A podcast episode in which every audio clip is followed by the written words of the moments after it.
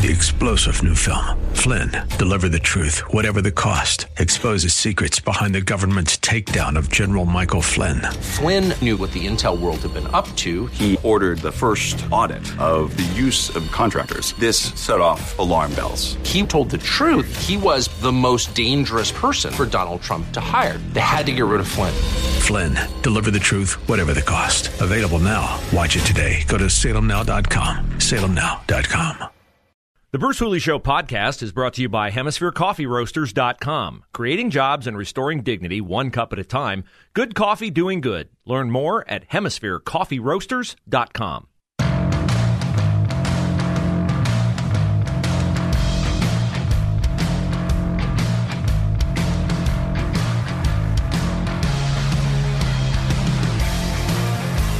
Welcome to a Wednesday edition of the Bruce Hooley Show. The breaking news is that Joe Biden has tested negative.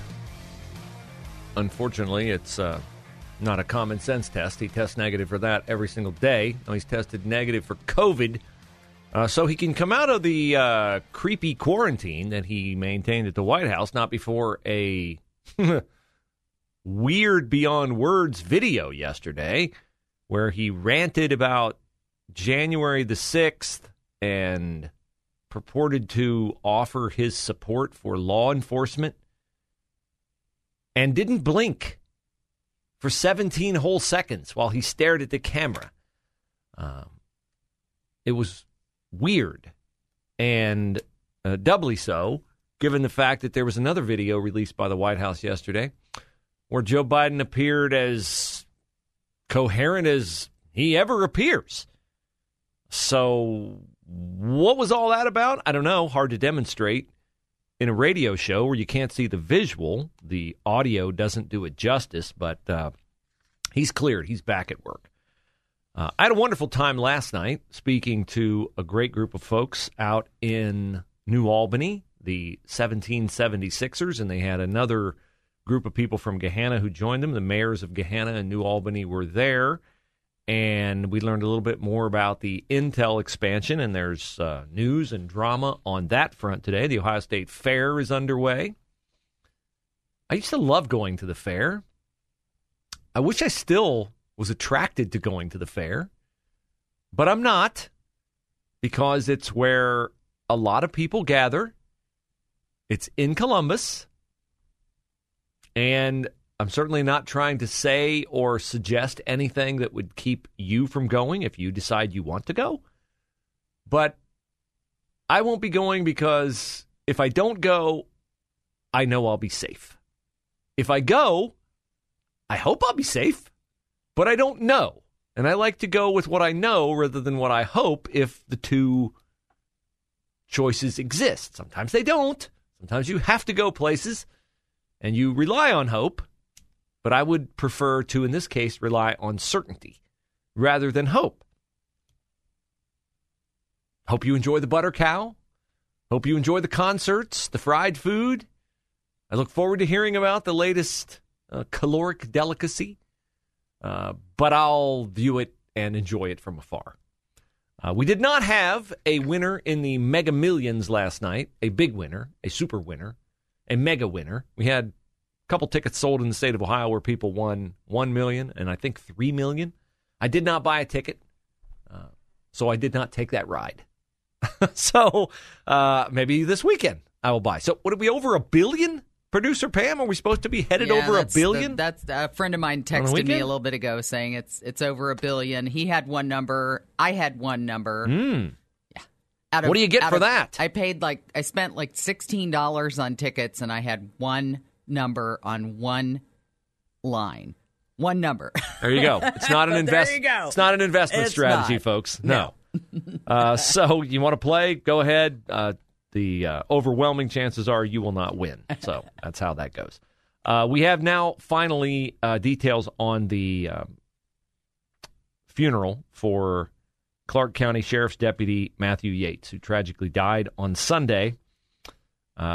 As he and other deputies were responding to a call of a break in at a mobile home. A woman had broken into a mobile home. The deputies showed up. They were warned ahead of time that the person who was thought to be in the mobile home could be armed and dangerous. They went in anyway. This is what cops do because they thought a woman was in peril or that there was a crime in progress.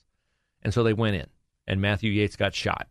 Uh, his father disclosed to WHIO TV in Dayton that Matthew Yates was shot in the jaw, in the corner of the jaw, and that he, uh, his fellow deputies then withdrew amid the gunfire, and that Matthew Yates was uh, unable to be rescued by law enforcement because every time they tried to rescue him, uh, they were met with heavy gunfire.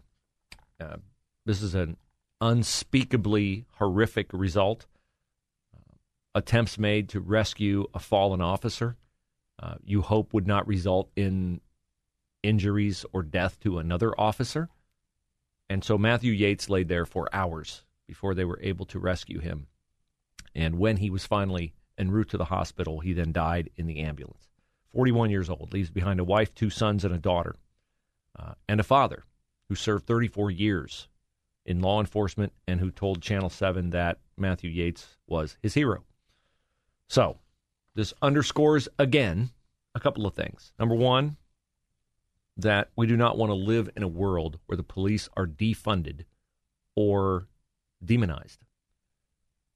And that the um, effort to do so, the strong effort, the widespread effort to do so by uh, twisted and evil activists, most of whom are Democrats, um, has led to a nationwide uh, hunting of cops. It is now uh, hypocritical at best and evil at worst for Democrats like Joe Biden and others to contend that they never abided the defund the police movement and that they are, in fact, the party that supports law enforcement. But this is perfectly in line with where we are in our culture now. I was pondering this today in light of my speech last night in New Albany to the 1776ers. The joy of doing something like that last night is you're going to meet a lot of people who are like minded you're going to be giving a speech to a lot of people who do not need to hear what you're going to say because they're already fully on board with what you're going to say. Because if they weren't, they wouldn't be members of that group.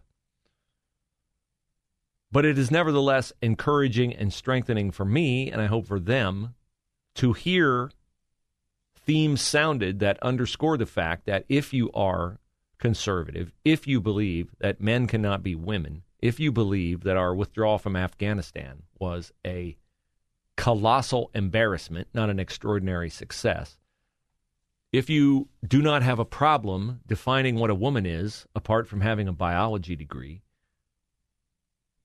if you think it's crazy to beg dictators to produce oil when we could fully well do it here cleaner and cheaper, if you share any or all of those self evident truisms. You are not crazy and you are not alone. So it's always uplifting for me to talk to groups like that. But as I pondered what I said to them and the discussions that we had afterward and sampled the news of the day this morning, including our Vice President Kamala Harris introducing herself yesterday with her pronouns, I thought about all the things that we used to say, and share with our opponents across the political aisle. But that now, in a nation where we don't have shared values and we do not work from the same starting point of agreement, I mean, when you can't agree that when a person is born a woman, they are in fact a woman, and they are always a woman, same with a man, that a man cannot be pregnant, when you cannot agree on things that are that obvious, then you clearly are not in a country anymore where we have shared values. And this is true across many segments of our society that are consequential segments of our society. For instance, in the medical profession, doctors take an oath do no harm, do no harm. I listened to audio today from a conference in LA where a doctor from LA Children's Hospital talked about removing the healthy breasts of a 12 year old girl in clear violation of the oath she took to do no harm. We used to get up before anyone would testify in court and swear to tell the truth, the whole truth, and nothing but the truth. You put your hand on the Bible to do that. Now the Bible is irrelevant to at least half of our society and a depressingly growing number of citizens in our society. And people who work for the highest law enforcement agencies in the country, the CIA, the FBI, have gone before Congress and have openly lied and have paid no penalty for it. James Clapper, James Comey, to mention two. Hillary Clinton. Do I need to say more? In the journalism profession, we used to live by a mantra. It was voiced by Joseph Pulitzer back in the golden age of journalism, and that mantra was accuracy, accuracy, accuracy. In other words, always be right. How important is that today to journalism? Slant your reporting, tell a half truth, and by the way, any half truth is a lie if it's not the whole truth. And so there are more probably the number one thing we used to all share as Americans a three word phrase agree to disagree. We do not agree to disagree now. If you disagree with the left, you are either stupid or you are evil. I'll prove it to you with what the Biden administration is saying about the upcoming economic numbers. Next.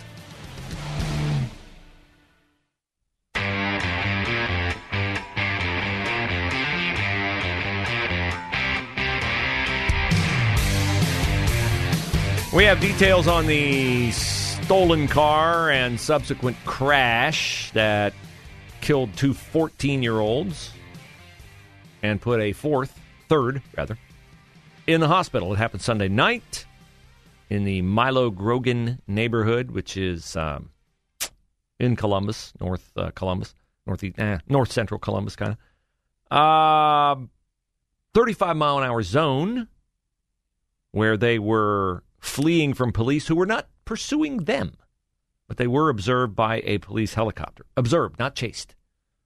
So they were out for a thrill ride. They stole the car and they were going 80 miles an hour along East 5th Avenue in a 35 mile an hour zone. When, again, the 14 year old, he is uh, two years from being able to be a legal driver, uh, hit a light pole smashed into a fence, rolled over. Driver stayed in the car. Two others were ejected. Uh, there have been 6,000 car thefts in Columbus in 2022. 40% of those vehicles have been Kias or Hyundais, which have a, shall we say, vulnerability that makes them easy to steal. We have a gang in Columbus, the real Kia boys. Gee, I wonder how you become a member of the real Kia Boys. Probably have to recite the Pledge of Allegiance. No. Steal a Kia, of course. And uh, this was a Hyundai, but I said it was a matter of time. And sadly, that time has arrived. Now, speaking of the Pledge of Allegiance, we gave the Pledge of Allegiance last night at the 1776ers meeting in New Albany. And sometimes we say things, we commit things to memory, we don't think about them. So I was pondering the words of the Pledge of Allegiance last night. Pledge allegiance to the flag, the United States of America, and to the republic for which it stands. Interesting, interesting. Not the democracy for which it stands the democracy for which it stands. Now, why wouldn't we say into the democracy for which it stands? Uh, because we're not a democracy.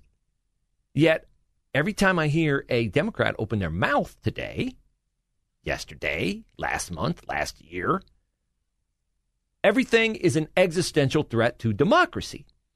So, if we are not a democracy, if we are, in fact, a republic, what is the difference? The difference between a democracy and a republic is very significant. We are not a democracy because a democracy is one where majority rules. Majority rules. Now you might think, well, that's what we are. No, that is not what we are. We are a republic where there are elected representatives who meet and enact laws that conform to a written constitution. Now, see, since I defined it for you, we are in fact a republic. So when you hear Democrats prattle on and on and on and on and on about a democracy, you can say, well, uh, you may wish we were a democracy because think of it. Wouldn't that be utopia for Democrats? If they had the uh, weight of the population of California and New York behind them, and they could offset the will of the people. How many states, citizens, do you think's voices would be rendered irrelevant if voters in California, simply by their sheer adherence to Democratic nonsense, could outvote the people of hmm, North Dakota, South Dakota, Iowa, uh, uh, Iowa Wyoming, uh, Idaho, uh, New Mexico, Utah, on and on and on, right? That's not how it works. That is not how it works. So I'm not surprised that Democrats are trying to ruin our country because they don't like the fact that we are a republic where we have elected representatives and where we have a bothersome piece of paper called the Constitution. Now, today, the Federal Reserve will be meeting to perhaps hike interest rates, maybe by a full percentage point, which has not happened in a long time. Of course, they hiked it by three quarters of a point last month, with that had not happened in a long time. And tomorrow we get numbers that tell us whether our gross domestic product declined in the second quarter. And if so, then we will be in a recession. Or will we? Well, we will not be in a recession, according to Brian Deese, who is one of Joe Biden's top economic advisors. Janet Yellen, his Treasury Secretary, also said on the Sunday news shows that we are not in a recession. No, things are good. Things are great. Things are fantastic. What do you mean you can't pay for gas? What do you mean you can't afford eggs and milk? Don't you know how good you have it? Here's Brian. As Deese. Secretary Yellen said on Sunday, uh, two negative quarters of GDP growth is not uh, the technical definition of recession. It's not the definition that economists have traditionally uh, relied on. Uh, there is an organization called the National Bureau of Economic Research, uh, and what they do is they look at a broad range of data in deciding uh, whether or not a recession has occurred. Until five seconds ago, no one had ever heard of the National Economic Development Research Group. And until five seconds ago, the generally acknowledged definition of a recession was two consecutive quarters of negative GDP growth. But of course, this is an administration where you uphold Title IX by allowing biological men to play women's sports. This is an administration where we don't have a crime problem, we have a gun violence problem. See, it's the guns that are violent, not the criminals. Oh, criminals. Um, we have not a border crisis because our border is secure. Sure, we have record numbers of non citizens coming across our border, and yes, they're packing hundreds of thousands of fentanyl pills into their tires and potato chip canisters and other things. But that's a secure border, don't you know? This administration is good at one thing, and that is redefining terms. The problem is, we're not a democracy. And they can't force the rest of us to go along with their lunacy just because they have a few other idiots who agree with them. Three star general Michael J. Flynn, head of the Pentagon Intelligence Agency, knew all the government's dirty secrets. He was one of the most respected generals in the military. Flynn knew what the intel world had been up to. He understood its funding. He ordered the first audit of the use of contractors. This set off alarm bells. The explosive new documentary, Flynn, Deliver the Truth, Whatever the Cost, uncovers the facts behind this scandal. Flynn told the truth. He was the most dangerous person for Donald Trump to hire. I find out the worst enemy that I'm going to face in my life is right here in America. They took my assessment and they wanted me to change it. And I was like, I'm not changing it. They had to get rid of Flynn. With in depth interviews, archival footage, and never before seen personal records of the man behind the headlines. I just felt like I was drowning. Flynn, deliver the truth, whatever the cost. Available now. Watch it today. Go to salemnow.com. Salemnow.com.